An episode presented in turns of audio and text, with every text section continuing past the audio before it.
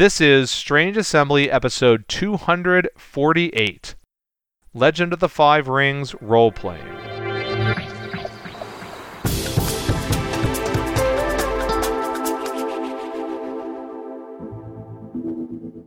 I'm Chris Stevenson, and here with me today is Jay Earl. Hello.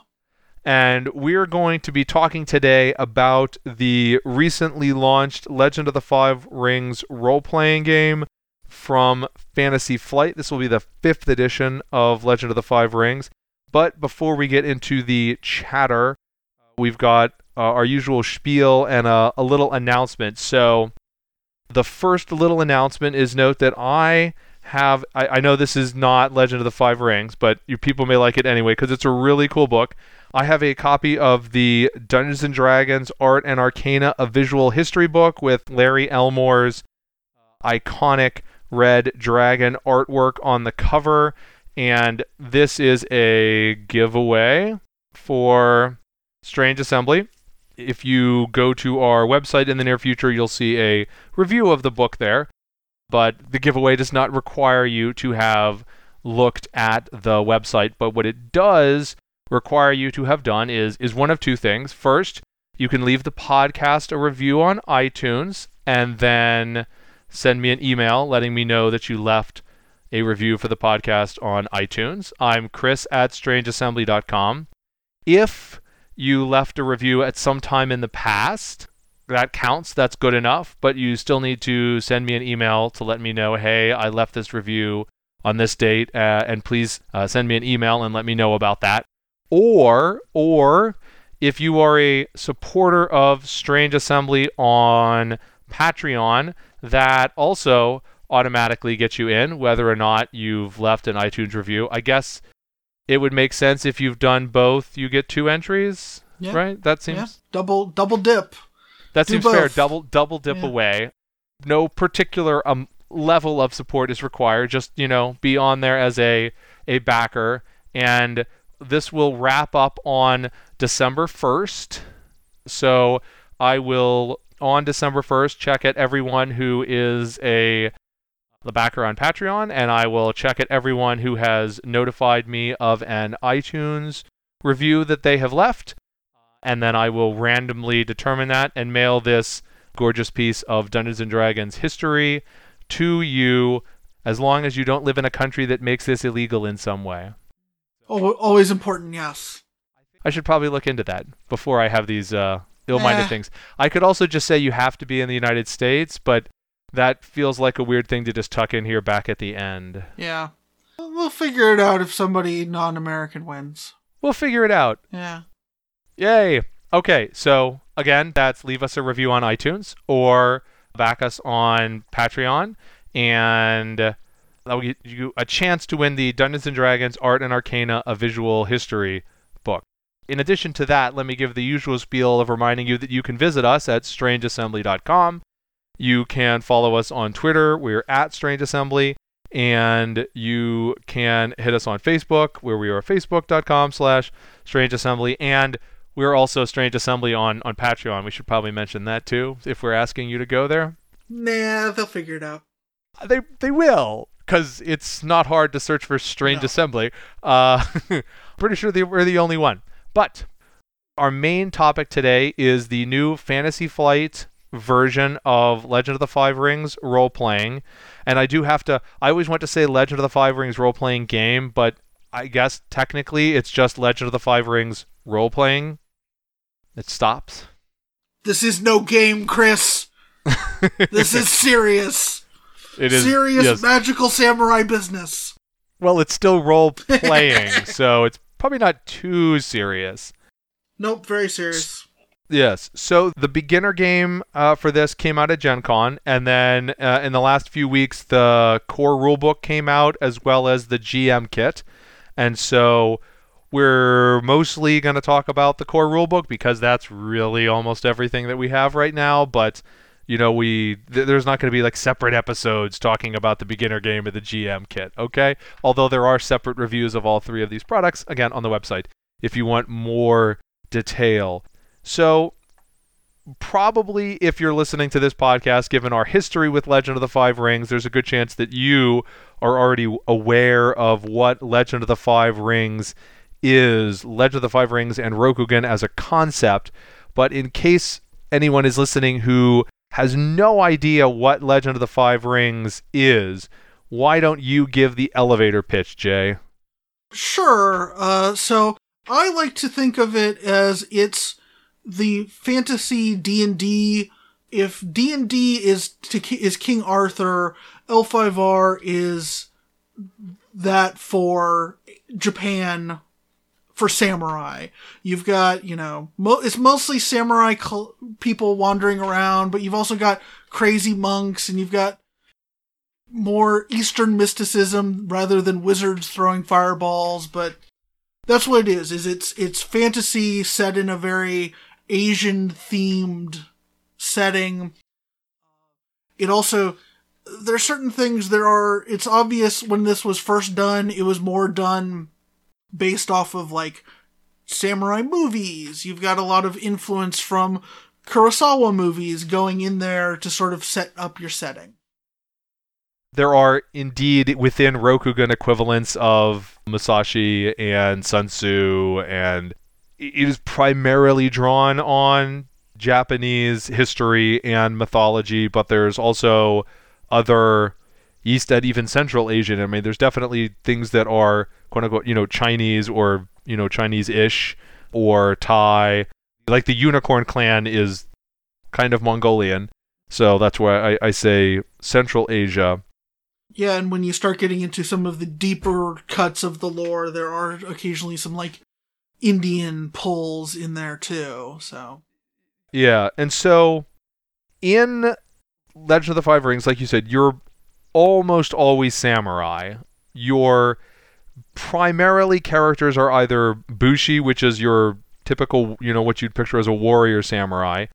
You could be a, a courtier, so you're a more politically minded character, or you can be a shugenja, which is they're the magic users, but they are a priest caste, right? They are Yeah. priests. They are not wizards. Even if they are throwing a you know the Rokugan equivalent of a fireball, it's not I am the mighty wizard. Here is my power. It's you know I'm performing a ritual and beseeching the kami and sacrificing this and placating them in this way. Right, and I th- I think that's one of the big changes is some of the older editions the Shugenja felt a lot more wizardy, firebally, whereas this is coming back more to the they are the priest, they are the, beseeching the kami for what they want to have happen. Yes, it's magic, but it's not their magic. They're calling in favors. So Rokugan, like I said, it's think of it as like a pseudo Japan. It has a divine emperor, and it has seven great clans. Uh, and if you're just talking about the core book, then your character is going to be a member of one of those seven great clans, whom, while they ultimately owe fealty to the emperor, there is an awful lot of interclan rivalry and conflict. It's rare that they're in, you know, a state of open war, although that happens too. Uh, but it's not at all uncommon for there to be more limited military conflicts and constant political conflicts between the different clans. So, in the sort of quote unquote real world of Rokugan, probably most groups of samurai are all from the same clan, but in the game, that's usually not going to be the case. Usually, everyone's going to be a different clan, or there will be at least a few different clans represented. And the way that that often ends up working out is that your characters have some sort of imperial mandate where they're supposed to be out doing something. And so that gives the characters a reason why you've got people from these dif- disparate backgrounds together and why it is that your characters can actually move around Rokugan relatively freely. This isn't a part of the official character creation, but it's certainly the sort of thing where, right, you could do a session zero if you want. The traditional start for L5R is really is a your characters start out not knowing each other and then get thrown together Right. and I have a lot of nostalgia for that because there's a particular way that it's done through the Topaz Championship that's been done in every edition of L5R and is done again in the beginner game for Legend of the Five Rings. But right, the whole session zero thing is a much more commonly ex- accepted practice in role playing, and you could absolutely do that if you wanted. If indeed, if you remember me talking about playing L5R, the RPG at Gen Con, you weren't creating characters, but they, you know, they handed you a character whose backstory then tied into the events that were going to unfold. So you always had some sort of, of hook in there. And that, you know, is something probably to look at for this. But that's kind of getting a little far uh, afield here. So you have these seven great clans. And what, so what are you going to do? Right? Because you said this is like D&D, but in Japan instead of, you know, medieval Europe. But. Right the non-combat aspects of the setting are baked much more heavily into Legend of the Five Rings than they are into Dungeons and Dragons in no small part because you're really always playing in Rokugan, right? You can kind of take a D&D game and do it anywhere. And you could technically do that with Legend of the Five Rings, but it's not really a thing I think that people do. So your character you know has honor and that is something that the game tracks their right. honor has and their has glory. a boss too. You you have a lord that you are serving. Uh, unless you know if if you want to do the traditional d&d band of murder hobos you're playing ronin at that point so. If you want to play murder hobos don't play legend of the five rings. Legend of the five rings does not do murder hobos. Your character yeah your character has a duty. You have to actually figure out as part of character creation what your duty is. And because this is trying to do samurai drama, it is almost certainly going to be the case that there are going to be times that what your character thinks is right and what your character wants to do are not the things that their lord wants them to do. Mm-hmm. And how do they grapple with that problem? Rokugan has a very particular formalistic social setting because it is based on a you know smorgasbord of of East Asian, especially cultures, it maintains that that notion of the importance of own or face, and so there is a way that you are supposed to act. If you want to go be the drunken guy at the tavern, walking around like you might do after a D and D adventure, that reflects badly on your character in a way that matters, mm-hmm. because that sort of thing is frowned upon.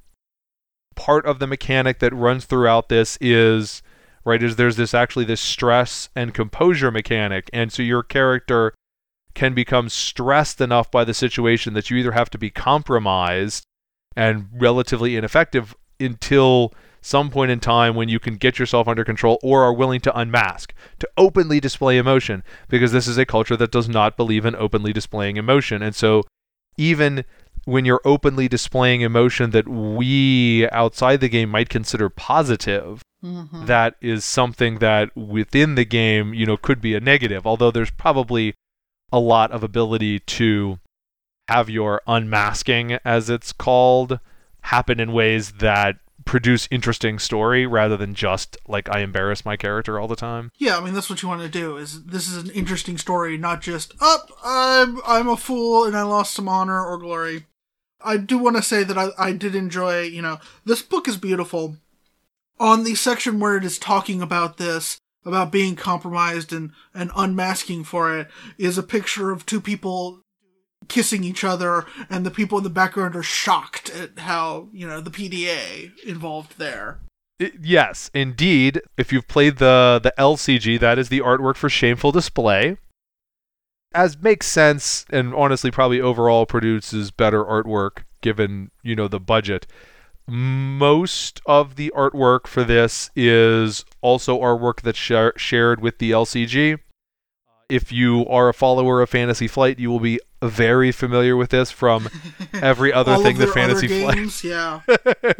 right, yeah, we're like, yes, we're going to reuse the same Arkham Horror investigator art every time we use that investigator. Yes. Whether it's in Elder Sign or Eldritch Horror or in Mansions of Madness. Right. Yeah. I, I think at this point, Destiny is the because it has such an art need. It's the only one making new Star Wars art, and you make it for Destiny and pump it out to the rest of the games.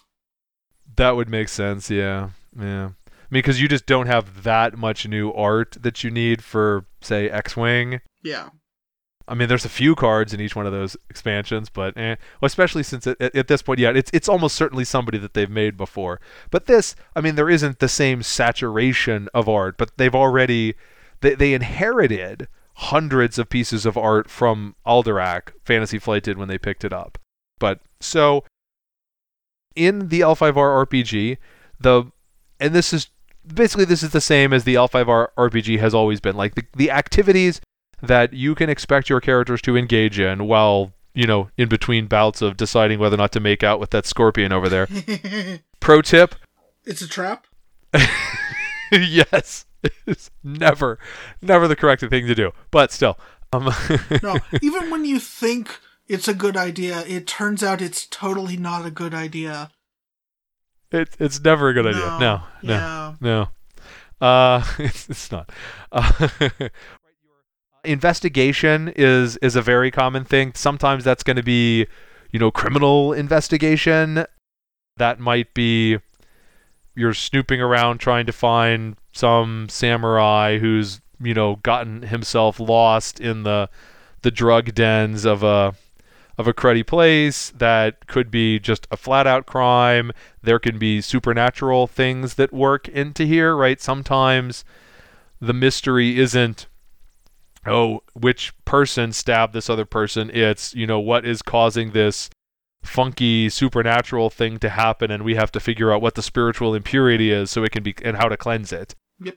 You should certainly expect to engage in social interactions and and political interactions. I mean that the the social and political aspects are pretty saturated, so even if you're not actively going into court, that is the sort of thing you're going to do. And you're also almost certainly going to be doing skirmish level combat. You know, your group of four or five characters against say a bunch of bandits or or those criminals that you have to fight at the end of your investigation when you figure out who the criminals are. The game has rules for mass combat, but that's not really a thing that usually happens, or if it happens, it happens very rarely within the scope of the role playing game.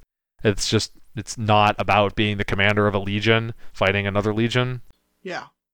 That's that's for when you really want to just accidentally kill a couple PCs for fun. Uh yeah, no, that's what duels are for. Mm. No, that's for when you intentionally want to kill at least one specific PC right now. uh, yes, yes. There's there's definitely a, a history in L5R of the whole like my entire player character is being able to win duels so I can try to force things on people. Yep, yep. Looking at you, Wintercourt. Y- yes, which unfortunately, if your GM is on their toes, has the problem of the GM can always make someone who's better than you. Yeah. Again, it, it's one of those social nuances, right? Are duels a way that people resolve disputes sometimes? Sure. Can you actually just force a duel anytime somebody disagrees with you and make them do whatever you want? No. No, you can't. No. Sometimes people don't get that. So the mechanically, the Fantasy Flight Legend of the Five Rings role-playing game uses a it feels to me like kind of a combination of the Genesys slash Star Wars system mm-hmm. and the traditional L5R roll and keep because you are rolling two different kinds of dice one that represents your attribute and one that represents your skill. And you know, there's more than just did you succeed on the dice. There's some other separate category of stuff going on. In the case of L5R, it's that that stress, that strain that you're taking. Yep. And I'm now trying to remember which one's the L5R term and which one's the Star Wars term. I totally did not learn any of the terms either. Strife. Strife is the uh, strife. There yeah. you go. I, neither, none of the above. Neither stress nor strain. No. Go yeah. me. But so you can see why I feel like these are why these are similar sorts of things. But at the same time, you also have the rule roll and keep element to it in that you you do indeed roll a larger pool of dice than are actually applied to what your final final roll is. And so when you're when you're rolling, there's of course successes on the dice, but there's also the strife. And it is possible that there are times when you will the dice that you want to choose to keep will be dices that are blank rather than a die that has a success and a strife on it. Yes. yeah, no, I, I quite like that about the system. That yeah, you actually you're not the old L5R. It was roll a bunch of dice, keep the best numbers. Like ninety nine percent of the time, just keep the best numbers. You didn't even have to think. Whereas this, there actually is some interesting thought and play of okay, do I keep an extra success that does have the strife tied to it, and do better? Maybe even that's the difference between succeeding and failing at that check. But that strife is building up and you know maybe if i take this i'm also going to just lose my compassion and or lose my i've already blanked on become compromised lose my face and be stri- strifed out for a while so compromised is what you are when your strife has exceeded your you know let's call it mental resistance stat and you can clear your strife by unmasking, but you never have to. The game never forces you to do that. But while you are compromised, you are really ineffective. Yeah. Uh, oh yeah, yeah. You do not want to be compromised for long. So yeah, it's it's it's not forcing you directly, but it is very heavy stick to not unmask. And now the the big and I think real to me really awesome, but the big new different thing that Fantasy Flight is doing mechanically with this is that your quote unquote attribute, as I referred to them before, are the elemental rings, right? The legend of the five rings that is, you know, earth, air, fire, water, void. And you had a ring stat in prior editions of L5R, but you would that ring stat was there as a composite of more traditional things like perception or strength. Those just aren't there at all in Legend of the Five Rings. Your character has skills, and then your character has rings. If you are making a check, you might be rolling, you know, fire plus command, but you're never rolling charisma or something like that. Yeah. And each of these rings represents a, a philosophy and an approach to doing things. So you can potentially combine any ring with any skill to represent how it is that you're going about using that skill, right? Like fire plus artisan is, you know, you know, using fire to create something is a new and fresh creation. Using earth and the same skill might be preserving an existing work. Using air and the exact same skill might be making a forgery of the mm-hmm. work. I quite like that too, that you don't have the, oh, you swing your sword, well, that's always strength that's doing it. It's like, oh, well, I can swing my sword very delicately. I can just, you know, bash over the head with my sword. I can use some finesse. I can flow.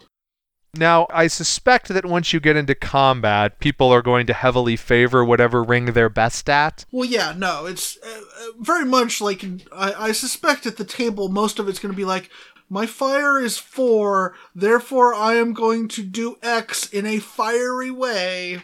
And you know, try to come up with a justification for it, but it, yes, yes. Now in in combat, that's pretty straightforward what those mean and what you want to do. In combat, it's also the biggest place where it matters what stance you're in because in combat you can't just always pick fire. You have to be in the fire stance. Now you can choose to always be in the fire stance, but that has a mechanical effect. It lets you get extra successes when you're attacking. But there are other stances that prevent you from getting strife, and other stances that prevent people from exploiting opportunities on you, and other stance that lets you inflict strife, that kind of thing. And again, people will will probably just tend to pick the one that they're best at. But you know, if you if your high stat is fire, that is aggression. If you want to switch to a more defensive stance because you've gotten yourself exposed, you can't roll fire anymore then. Now you have to be rolling earth plus whatever it is. And so you, are in combat, your options are probably strongly going to be shaped by that. But I, I, think the the place where the concern you're talking about, Jay, comes up, mm-hmm. and I think is a place where a GM definitely wants to pay attention is players yeah always wanting to say, well, I'm really good at fire. So whenever I interact with someone socially, I want to say I'm I want to try to convince you GM that I should be allowed to roll fire. Yes. And you as a GM should not allow that, right? That is gonna I don't know. I, I think at least. I know there are some GMs who are of the position, you know, kind of like let the players do their thing, but I'm very glad if you look at the adventures, especially like the the adventure that by by Rob Hobart that's in the GM kit, that makes it very clear that there are times where like you're trying to command someone. And if you're going to command them it's say a difficulty 2 if you're doing a water approach. And it's a difficulty 4 if you're doing a fire approach it's not that you can't do that approach it's just that trying to convince someone to do what you want by inciting emotion in them may not be nearly as effective as presenting a reasoned argument Right. Yelling at somebody, maybe they'll actually do what you want, but they're not going to be happy about it. And uh, yeah, they're going to drag their feet. Yeah. So, I mean, it, it definitely takes some getting used to. Luckily, there is. A, a very convenient chart that kind of explains all these because the, the skills get grouped. And so there's you know martial skills and then there's social skills and there's artisan skills and there's trade skills which is kind of everything else because right samurai aren't supposed to do trade.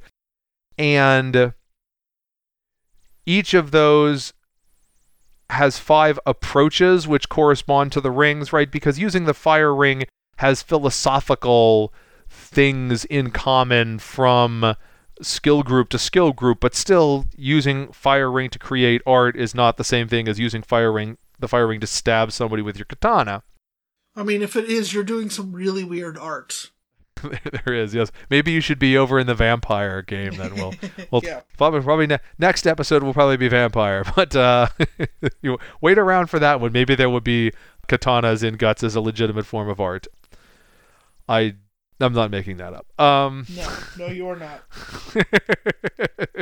I'm thinking a very of a very specific passage indeed now in uh in the Anarch book. It's not a katana, it's a car, but still. Eh, car, Cartana, whatever. it's, it's it's a car with a katana in the front of it. But don't forget to wear your trench coat. it just really brings a different way of doing things to the game. Like it's not just another game where you have strength and dexterity. Like right because we've got that game, probably Mhm. a couple of them and they're really good at that. But this is about what's different about this. And so you've got these different approaches for the different things. That supremely useful chart is reprinted on the back of the Game Master's screen. I do wish the GM screen had more of these uses for opportunity because did I mention that in addition to strife, you can also get opportunity on the dice?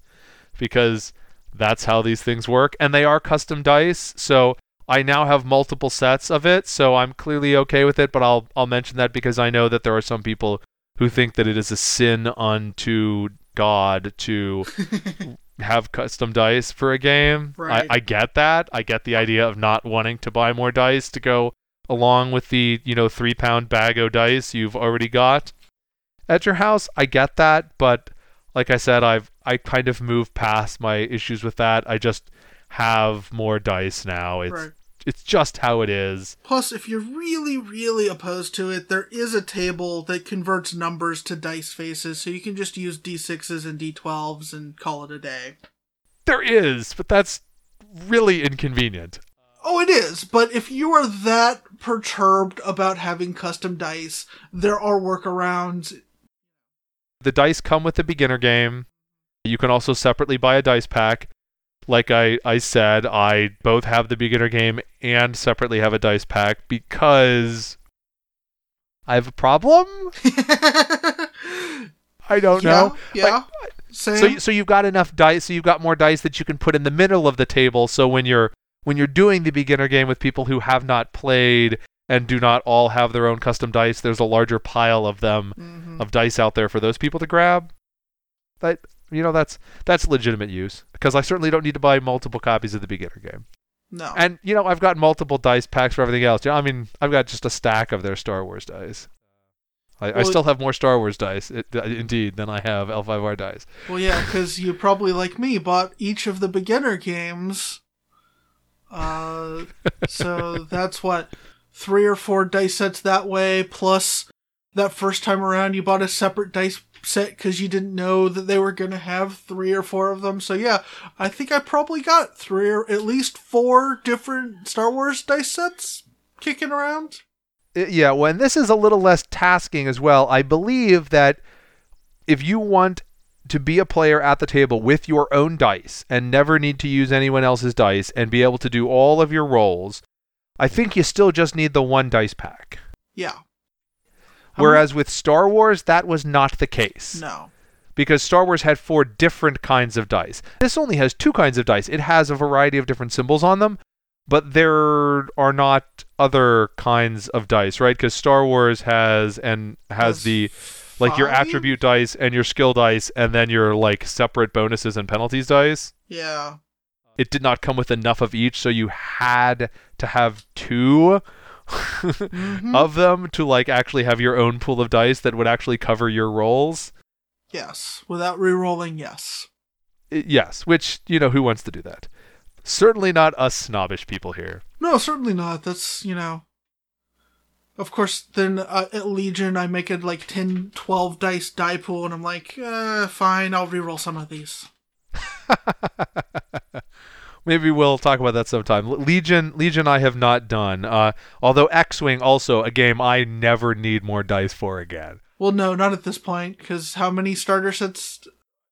Even if you only bought one of each starter set and none of the dice packs, that's still at least like four sets of dice. I think three. I think there was the original one, and then the Force Awakens one, and then second edition. Okay. I could have sworn there was one more, but I'm probably making that up. Since I've I've opened more than one of the original, Well, yes. and then also Force Awakens, and then the second edition now, and also at some point in there there was a dice pack. hmm I guess it's not so much that I've opened multiples of the original; it's that every time I do something like trade for a collection, there's It another copy of includes, the base set in there. Yeah. So I, I really did not need to buy. I, it, like I guess sitting here now, I had no need to buy a dice pack, but it was actually useful to buy a dice pack at the beginning because again that lets you play with two people and each player have their own dice. hmm But probably not the point of this episode. Mm. I think that's you right the high level everything. If you're getting into it a little bit more, like let's say that you are a longer time player and you have you are familiar with Rokugan and you know what the the clans are. So like I said earlier, your your character creation options are the seven great clans in the core book. You can download Mantis Clan if you want to. They are a minor clan in this version of Rokugan. Maybe they will become a great clan at some point, but right now they're a minor clan. In the GM's kit, there are rules for the Tortoise clan. So there's the the rules for the the clan, and then the Kasuga family, and then the school, right? Because for every character, you get a benefit from your clan, and you get a benefit from your family, and you get a benefit from your school. The Tortoise clan are what they were before.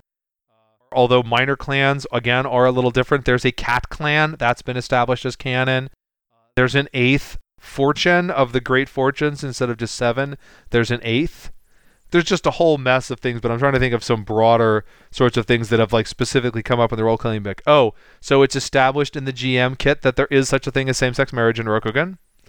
So that whole like that has to be kept on the down low is no longer a thing Yeah. although it's really still a thing of like the, the the classic samurai thing of like I'm in an arranged marriage and because face is what's is what matters you can go have your dalliance on the side as long as it's not like a big public thing because then that's embarrassing Oh, it, it turns out that Shinjo is not one of the kami. Did you know that?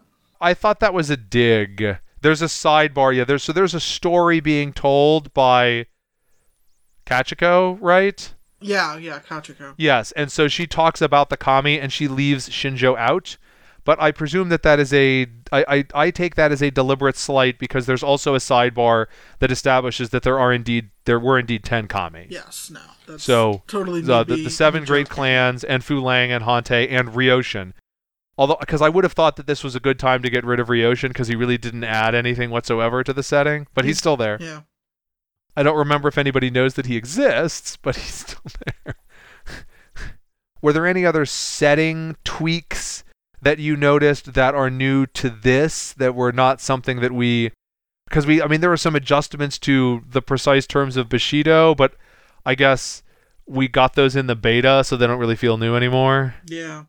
That's all that's really springing to my mind. So for character creation, like I said, normally you, you pick your clan, you pick your family, uh, you pick your school. The game doesn't have any specific way to take an out of clan school. It's really just like, can you sucker your GM into this? I think. yeah. Basically. Not that those characters don't exist in the story, but you know, it's not really a thing. It's it's a lot harder than just buying a six point advantage or what have you from eh, the older games. There's no direct equivalent of advantages and disadvantages that feels the same. Now Yeah. there are things like the distinctions, right? Everybody ends up with an anxiety and a passion and these have a kind of standardized mechanical effect and then a flavor effect and then and then a more flavorful mechanical effect that works in with that. Or it might not even be a mechanical effect. It might be a a like a social thing. Like if you interact with this kind of person then they you know start more favorable to you or or mm-hmm. that you know that sort of thing. Some of those felt like they were definitely better than others in that some of them were going to come up very rarely and some of them would come up much more frequently if you wanted them to but that's you know kind of the nitty gritty that shall be saved for some other discussion here or on the website Yeah. No. the game goes through and has you play 20 questions. I don't know, you can do that if you want. I personally don't really like that. I know the sorts of things that I need to create about my character. The point of the 20 questions is to force you to actually think about backstory if you weren't otherwise going to do that. Right. If if that's what you need, that's what you need. But think about backstory.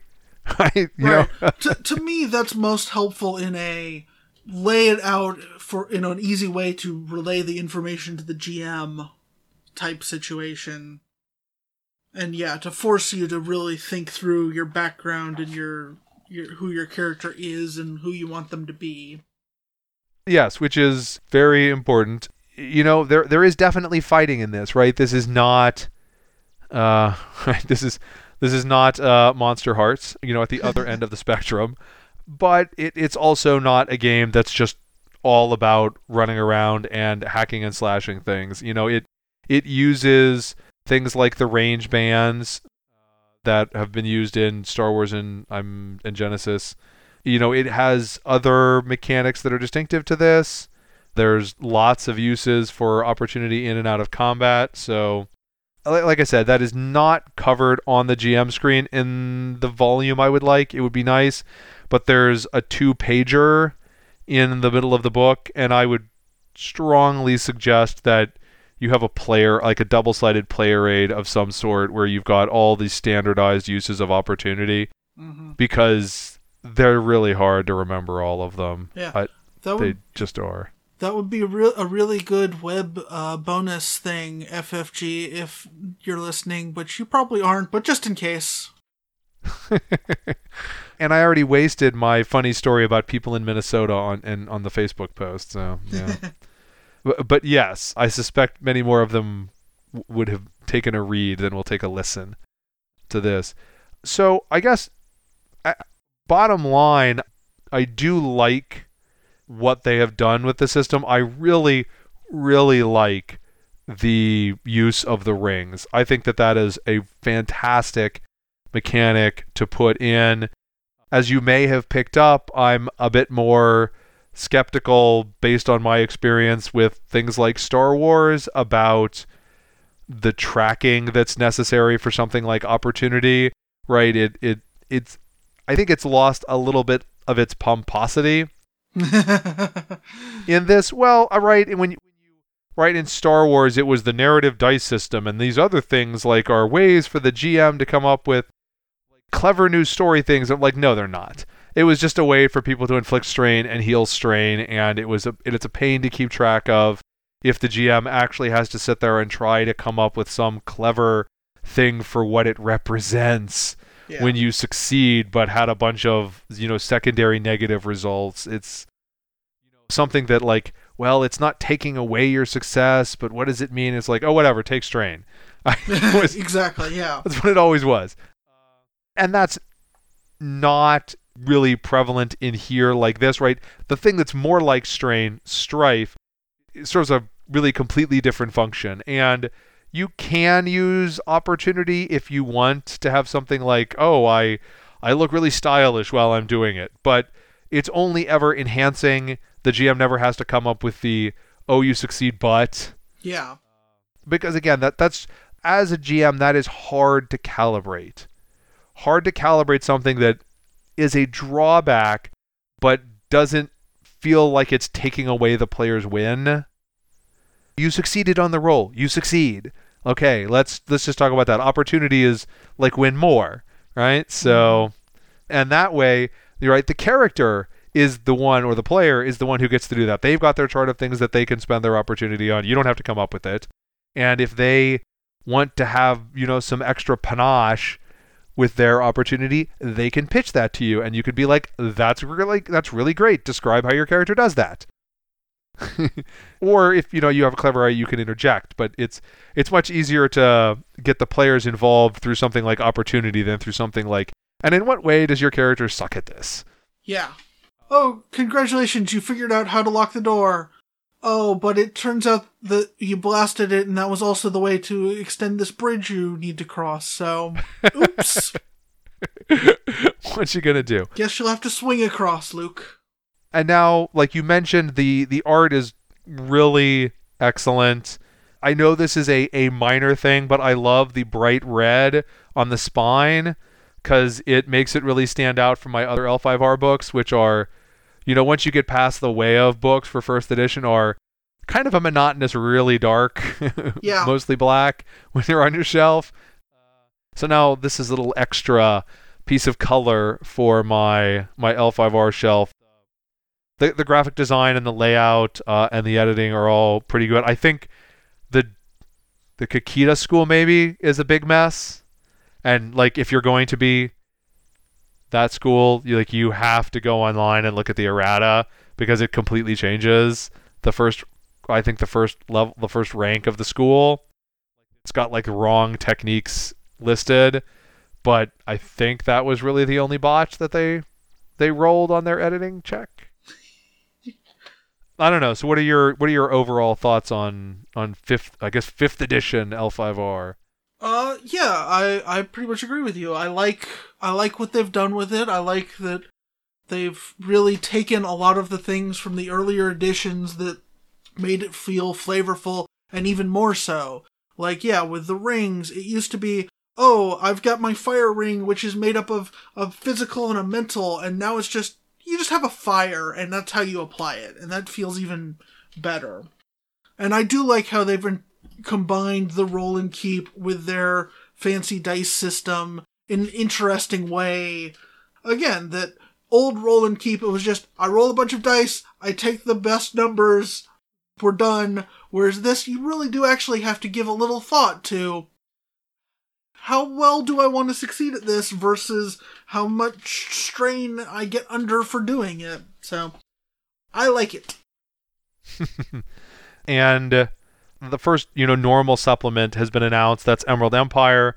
That's going to have a lot of fine grained detail on the social background uh, if you want it.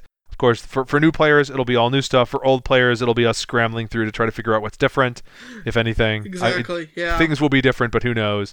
That is going to have the Imperial families and schools in it, if I'm not mistaken. So I expect that we will see the other families and schools and then more stuff for Ronin. I think there's like one Ronin option in the core book. We'll probably see more of those. The core book includes four schools for each of the great clans. They have four or up to six, I think, families, depending on which clan it is, but there's four schools, and it is, as one might expect, a Bushi school, a courtier school, a Shugenja school, and then something different. you know, the monk for dragon, that sort of mm-hmm. thing, an artisan for the crane, ninja for the scorpion. I expect more of this to be dribbled out, right? If you follow Fantasy Flight's role playing games, you should expect to find interesting mechanical concept dribbled out across expansions, right? They are not a company that's going to produce the here's the minor clan book with all of the minor clan stuff in it so you can just buy this one book and then never have to buy another book again if you just want to play minor clan samurai it's not how they work No, no, it is not. But that's Uh, okay. but but like i said emerald empire will be the first one and that was one of the most useful supplements for third edition and one of the most useful supplements for fourth edition. They were honestly not that different for third or fourth edition so fourth edition was kind of just an update. But this one is not just going to be the same world so we'll we'll see how how much different things are for that. So we've been talking about the legend of the five rings role-playing game fifth edition from fantasy flight.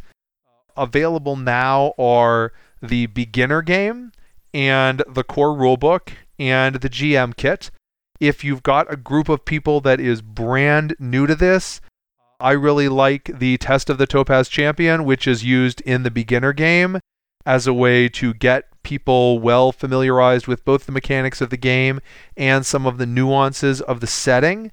You would go from that adventure in the beginner game to a Palace of the Emerald Champion, which is a free download. And then you can smoothly transition from that into the adventure that is included with the GM kit which uh, I think is a, a very well established adventure. Like it's it's got investigation in a way where there's enough threads out there that you can actually rely on the players being able to figure it out. Not not in the same way every time, but you know they're going to be able to figure it out. It's not one of these where like there's one hidden clue and if the players can't figure out this one thing, then you're going to stand there staring at each other at the table for an hour until you finally just give up and be like, "Look, guys, why don't you do X? Mhm, yes. Otherwise, we're never going anywhere." yeah. Roll for a DM hint. Hint, hint. roll, roll it, roll intelligence, please. Does someone have an intelligence stat? who who has a good insight score they want to roll to get some insight on what you guys should be doing right now? you realize that there's a key under the mat. Anyhow, so that's kind of your starting point. Of course, if you're a veteran to Legend of the Five Rings, do whatever the heck you want. Make up your own stuff. Go to town. Uh, but I think we can safely say that we uh, heartily recommend giving the new version of the Legend of the Five Rings role playing game a try. If you are either an experienced uh, L5R player or if you are sitting there thinking, I've never done L5R before, this is probably the best place to get into it, right? I, I think it is going to give you a more distinctive experience than than you would have gotten hopping into one of the prior versions as much as I liked those. So stick around next episode you will probably get a discussion of Vampire the Masquerade because they have recently released the Camarilla and Anarch books. But in the meantime, feel free to visit our website. We're www.strangeassembly.com. There's a lot of material there, including a lot of role playing game reviews. And if you want, you can find out more information on all of the products we've talked about today the core book, the Game Master's Kit, the beginner game. Heck, you can go back and read what I thought about the beta version when it first came out. You can also subscribe to this podcast there. You can subscribe to the podcast on iTunes. You can subscribe in Spotify. You can go into the Google Play Music Store. I understand that no one actually subscribes to podcasts in anywhere but iTunes, really, or like 95% of it. But we are we are on those other things. Uh, don't forget that if you would like to be entered in our giveaway for this delightful copy of Dungeons and Dragons Art and Arcana, a visual history. One of the ways that you can do that is by leaving us a review or pointing to an existing review that you left before on iTunes and sending me an email. I'm chris at strangeassembly.com. I'm uh, always happy to hear from you on any subject, but, you know, contests, we don't do those often here. Now we get to have one. You can also enter the contest if you are you will automatically be entered in the contest if you are supporting us on Patreon. So if you go to find Strange Assembly on Patreon. We are there to back, and you can support our podcasting and the written content and our ability to go to things like Gen Con and PAX Unplugged. You can also hit us up on the usual social media. We are at Strange Assembly on Twitter, facebook.com slash Strange Assembly, and Strange Assembly on Instagram. But I know I mentioned it a moment ago in the giveaway context, but don't forget that I am Chris at Strange Assembly, so you can hit me up about your comments, your criticisms, your feedback. Always like to hear from you. But until then, for J. Earl, I'm Chris Stevenson and this is Strange Assembly. Never stop gaming.